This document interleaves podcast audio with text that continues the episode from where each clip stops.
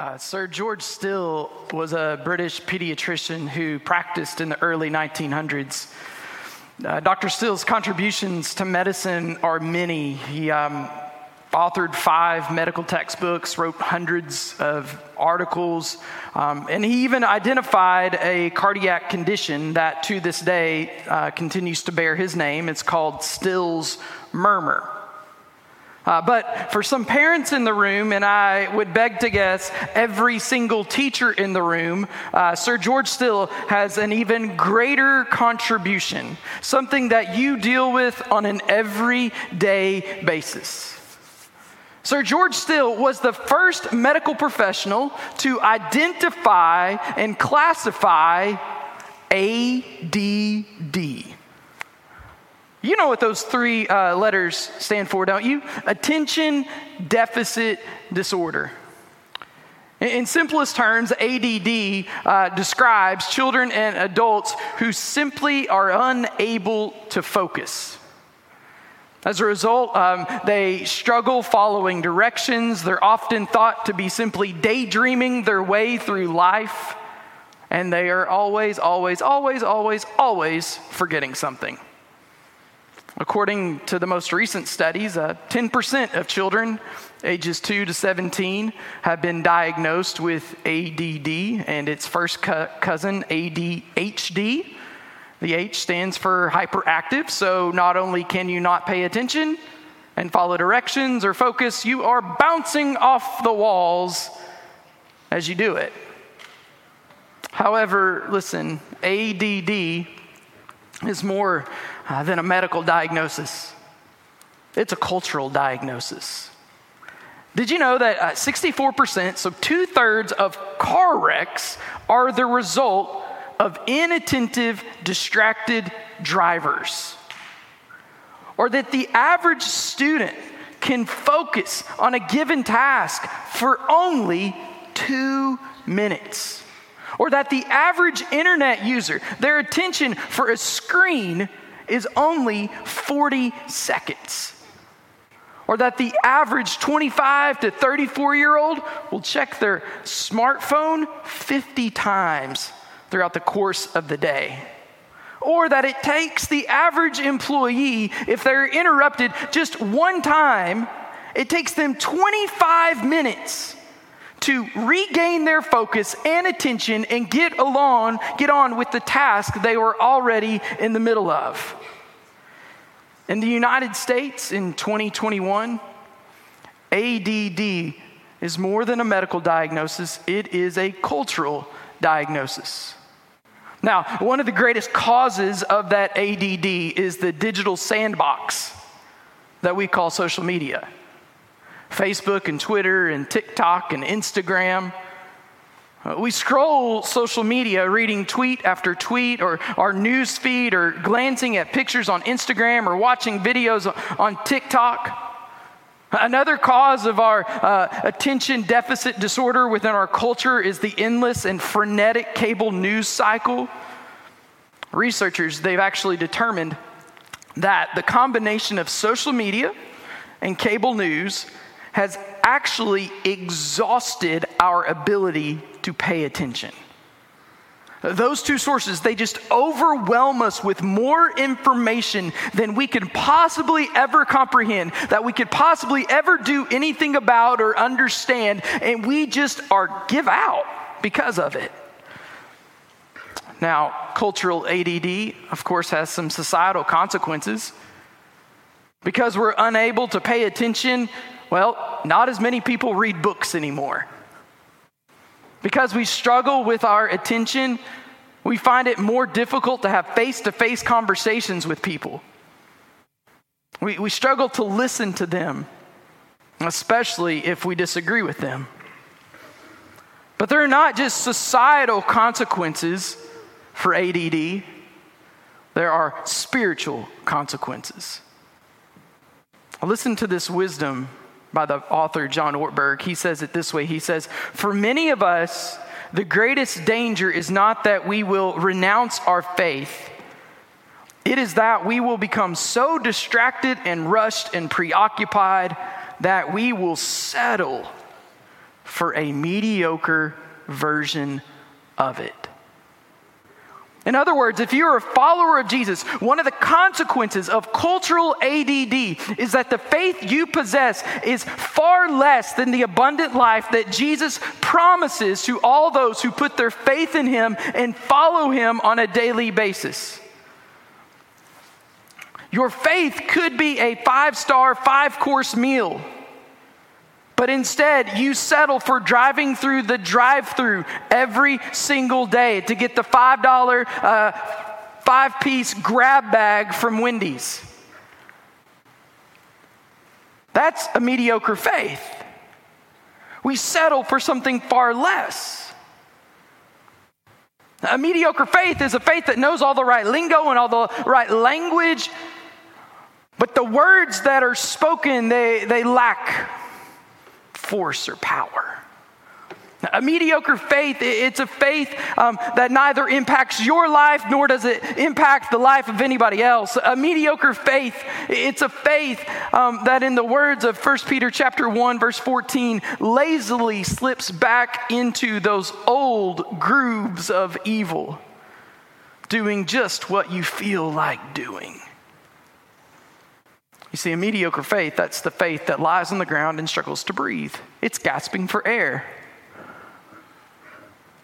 And a mediocre faith is our lot because we have failed to identify and to address the consequences of our cultural ADD. You know, for 21 days during the month of January, what did we pray for as a church? We prayed for renewal and revival and awakening. And our commitment at the end of those 21 days was to continue praying. To pray for another 21 days, to pray for another 21 weeks, to pray for another 21 months or 21 years, to pray until for those things, for renewal and revival and awakening, until the very day that Jesus would return. And it's my estimation that our biggest obstacle towards seeing renewal and revival and awakening break out. Our biggest obstacle to staying the course is that we don't want to identify nor address the consequences of our own attention deficit disorder. We want to live and believe that our perpetual state of distraction has no impact on our relationship with God. During those 21 days and immediately after, we were dreaming of possessing a miraculous faith. We were at a mountaintop moment, but it doesn't take long to come crashing back to earth. And once again, what do we settle for? We settle for mediocrity.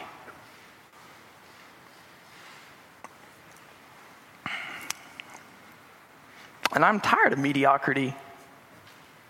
Like, I don't like to eat mediocre food. Ask Lauren. I don't enjoy cheering for mediocre sports teams. Go Hogs. And I sure don't like mediocre faith. But there is a cure. There's a cure for this mediocre faith. Listen to the words of King David in Psalm 27, verse 4. David says this He says, One thing I have desired of the Lord, that will I seek, that I may dwell in the house of the Lord all the days of my life, to behold the beauty of the Lord and to inquire in his temple. At that particular moment in David's life, listen, at that particular moment in his life, he does not suffer from a deficit of attention. Instead, David enjoys an abundance of attention. At this moment in David's life, there is only one thing on his mind. He's not going to let his mind wander in less than two minutes. He's not going to check the notifications or reply to the text message on his phone. He's not going to scroll through his news feed. He's not going to turn on the TV. He's not going to read the newspaper.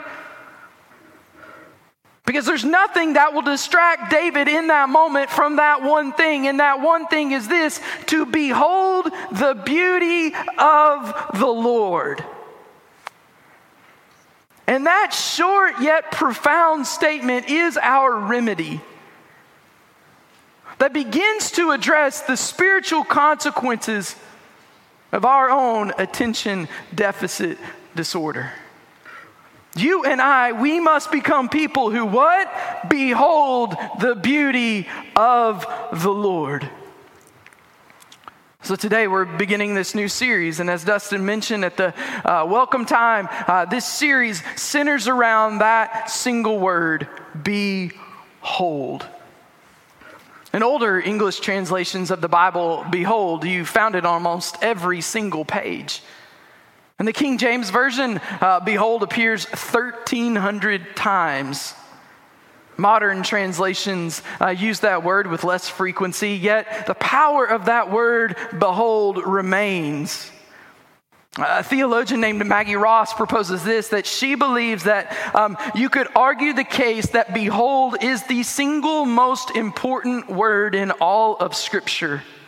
Because behold is this word that interrupts the flow of Scripture. It grabs our attention. It says, pay attention right now. And that's exactly what David does in Psalm uh, 27. He pays attention to God's beauty God's beauty, that's God's personality, God's person, his traits, his characteristics, his attributes, his works.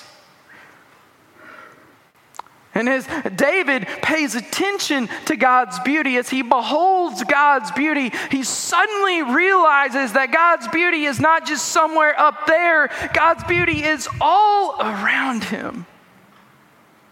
In that same uh, psalm, he describes how, how God provides his stronghold. That stronghold is an expression of the beauty of God. Behold, David says, behold the beauty of the Lord.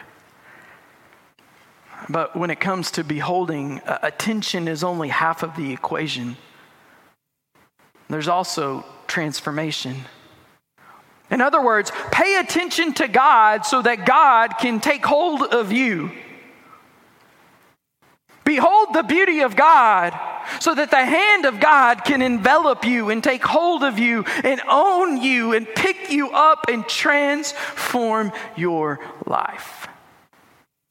Listen to what the apostle Paul says in 2 Corinthians chapter 3 verse 18. He says, "But we all with unveiled face beholding, as in a mirror, the glory of the Lord, are being transformed into the same image from glory to glory, just as by the Spirit of the Lord. So, together, Psalm 27, uh, verse 4, and 2 Corinthians 3, verse 18, together, that helps us have this working definition of what it means to behold throughout the course of this series. And here it is it's a total attention that yields total transformation. A total attention that yields total transformation. And what Paul describes in 2 Corinthians 3 is the polar opposite of mediocre faith. It is a miraculous faith because it is a faith that has been taken hold of by the glory of Jesus Christ, and now this faith displays the glory of Jesus Christ in the world. But for far too long, we have failed to identify and to address the spiritual consequences of our own attention deficit disorder. So, at the course of the next about eight weeks, you and I have to take seriously the invitation of David to behold the beauty of the Lord. That is our one antidote, our one remedy for this problem that we all face. So, when's the last time you beheld the beauty of God? When's the last time you gave God total attention? And begin to experience the first fruits of total transformation in your life. It could be that you're not quite sure how to answer that question. You can't remember it, it's been too long ago. And that's okay. Because today, today I, I, we can hear a sound together, and that sound is this it's the it's the knock at the door. And the one who is at the door, he's just waiting for you to answer. Listen to these words found in Revelation chapter 3. Beginning in verse 14, it says, And to the angel of the church of the Laodiceans, write,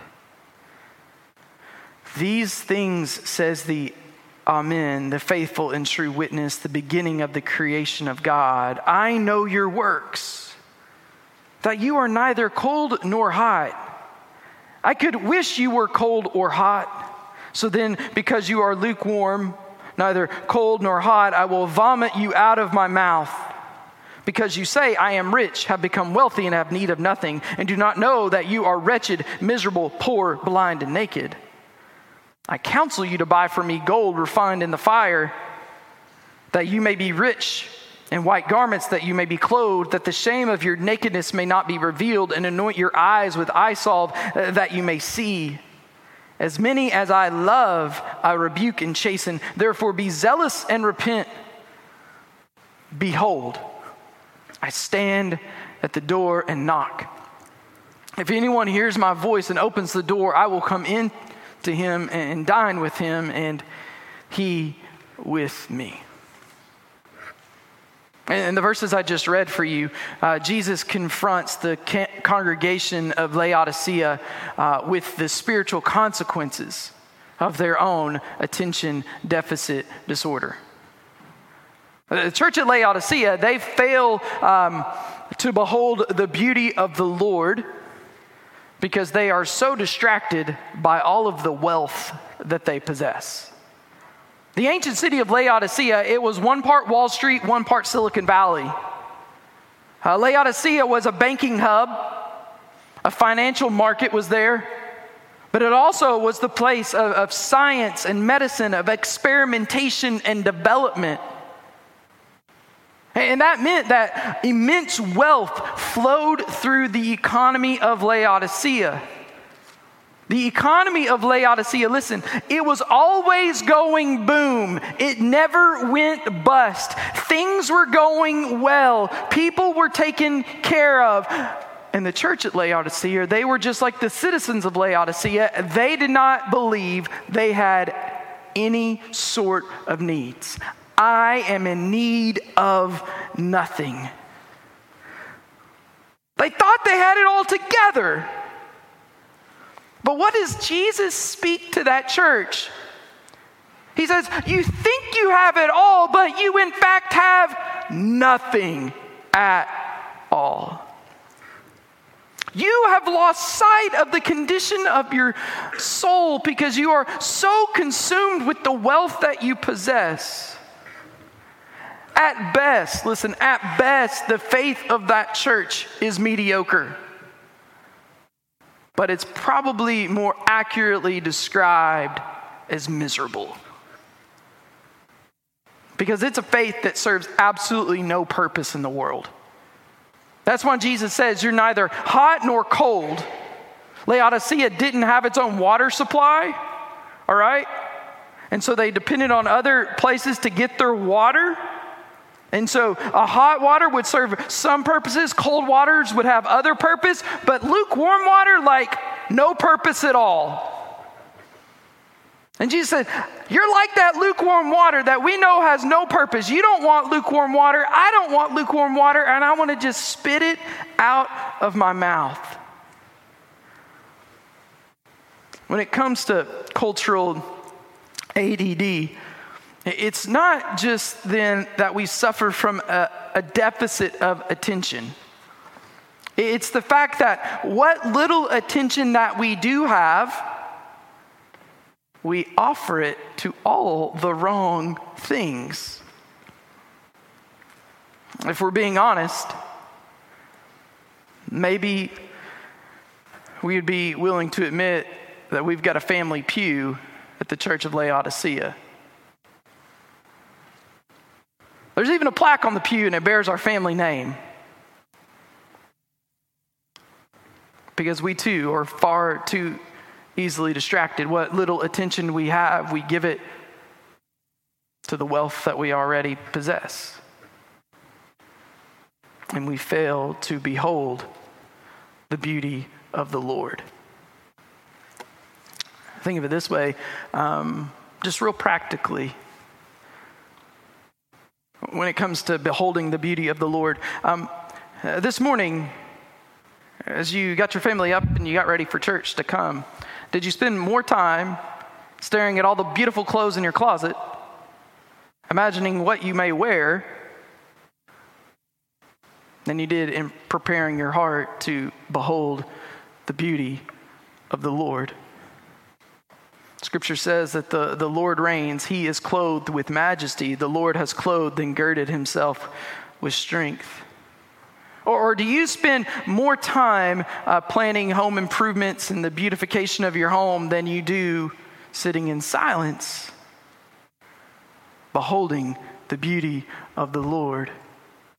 How lovely is your tabernacle, O Lord of hosts. Now, do you spend uh, more time uh, thinking about that date with that beautiful guy or gal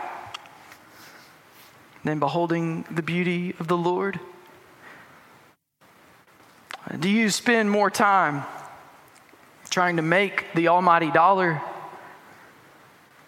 than beholding the beauty of the almighty God? He who dwells in the secret place of the Most High shall abide in the shadow of the Almighty. You see, it's not always the case that we don't have attention. Our reservoir, our reservoir may be low on attention, but it's there. We just give it to all of the wrong sorts of things. We replace our, our desire for beautiful things. Everybody likes pretty things, everybody enjoys beautiful things. But we were replace and we, we feed that desire for the, the beauty of God and we replace it with the beauty of the things of this world, the things we can possess, the beauty that's in our closet, the beauty we see uh, in someone we want to take out on a date, the beauty of our home. And the thing that happens in our lives when we replace our desire and that God created us for Him and not for these things, when we replace those things of creation and put them in the place of Creator, man, the spiritual consequences that we reap, they will wreck our lives. They've already wrecked some of our lives. We will be self centered and selfish. We will be greedy and even godless. You see, when we behold the things of the world, we will become just like the people of the world. But listen, to people who have this attention deficit disorder, or what little attention that we possess, we, we uh, we give it to all the wrong sorts of things. Do you hear the sound? Do you hear the Behold, I stand at the door and knock. And that's our word for the series, behold. And with that word, what Jesus does is he interrupts the life of the church at Laodicea and he interrupts the, the life of this church in El Dorado. With that word, behold, I stand at the door and knock. Jesus says, Pay attention. Pay attention. I, am here. I want to take hold of your life. I want to transform your life.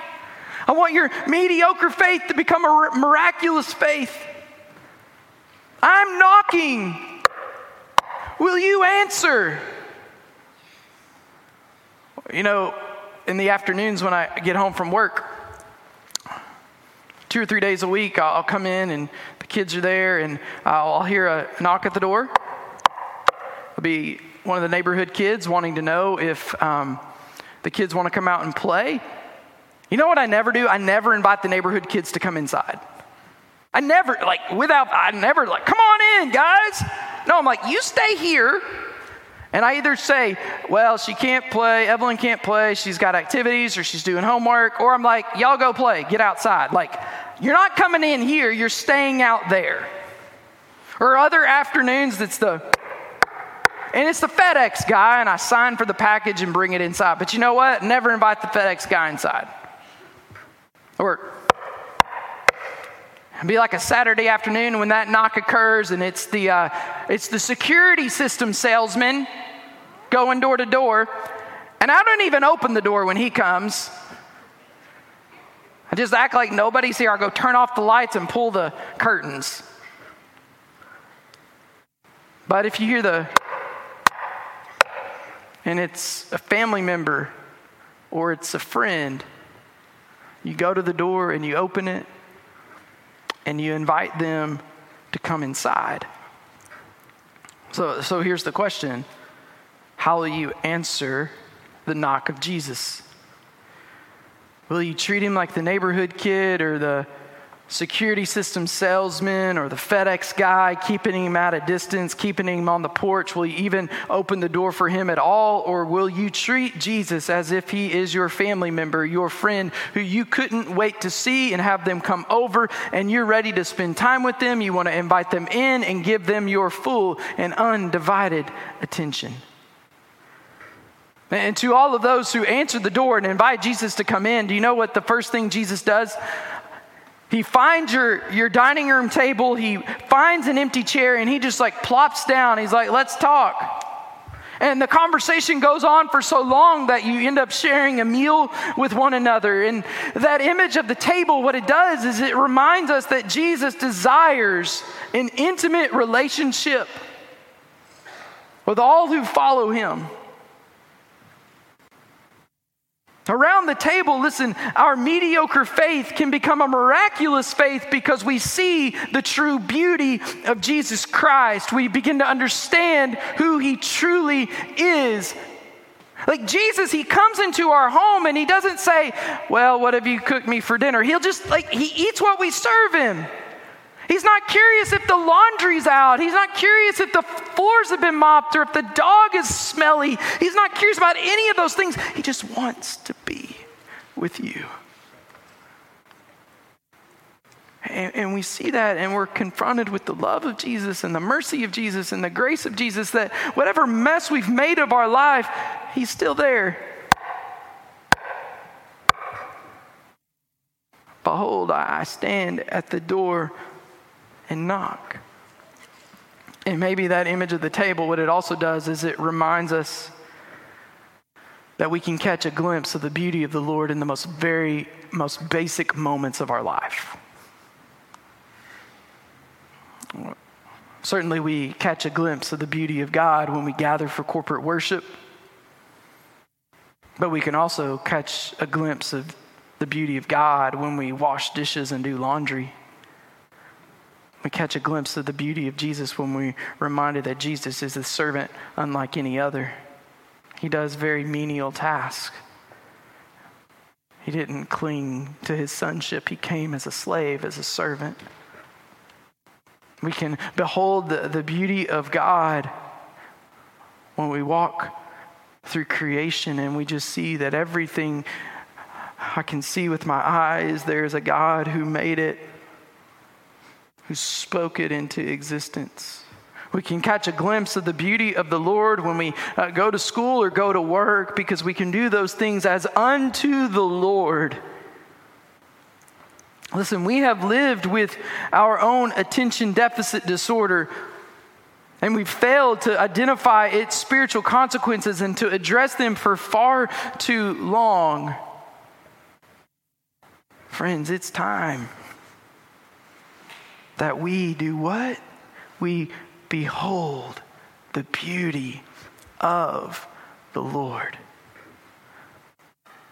It's, long overdue that we give God our total attention. A total attention that will yield a total transformation. Let's pray together. And what I want to invite you to do right now,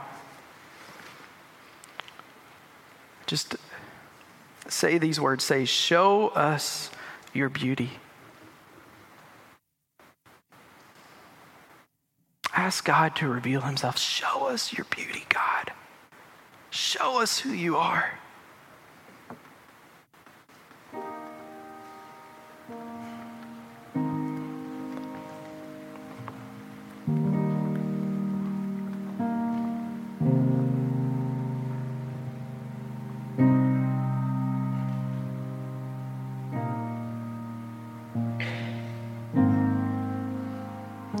Light of God's beauty, can you locate the condition of your own soul between mediocrity and miraculous? Where are you?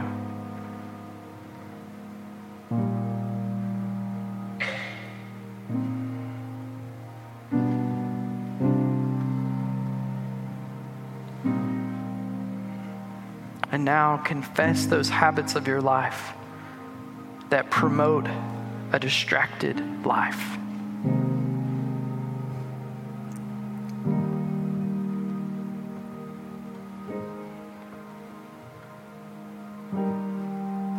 Confess those moments when you misplace your attention.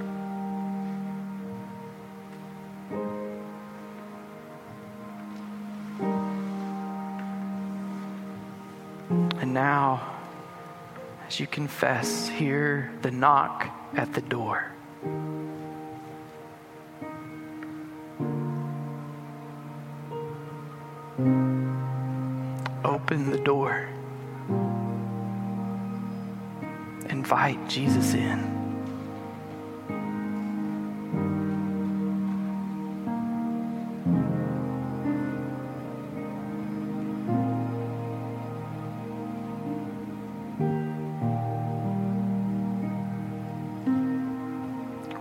Name to Jesus one area where you need to see transformation? Where you need His beauty to transform you, to lay hold of your life? A habit, an attitude, a thought pattern, an action.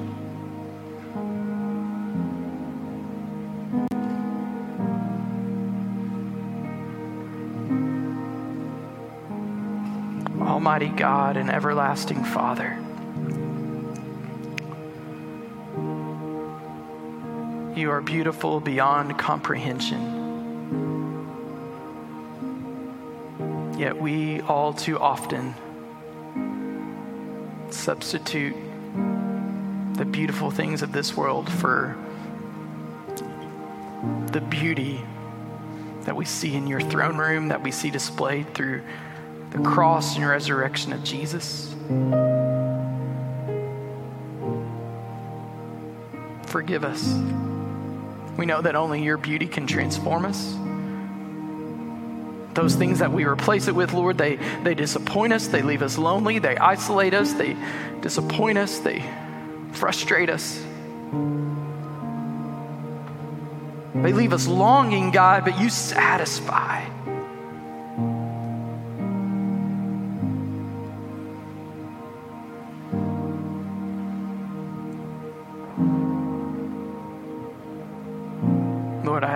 Ask that you would just reveal more colors of your beauty to us in this moment, more facets of that beauty.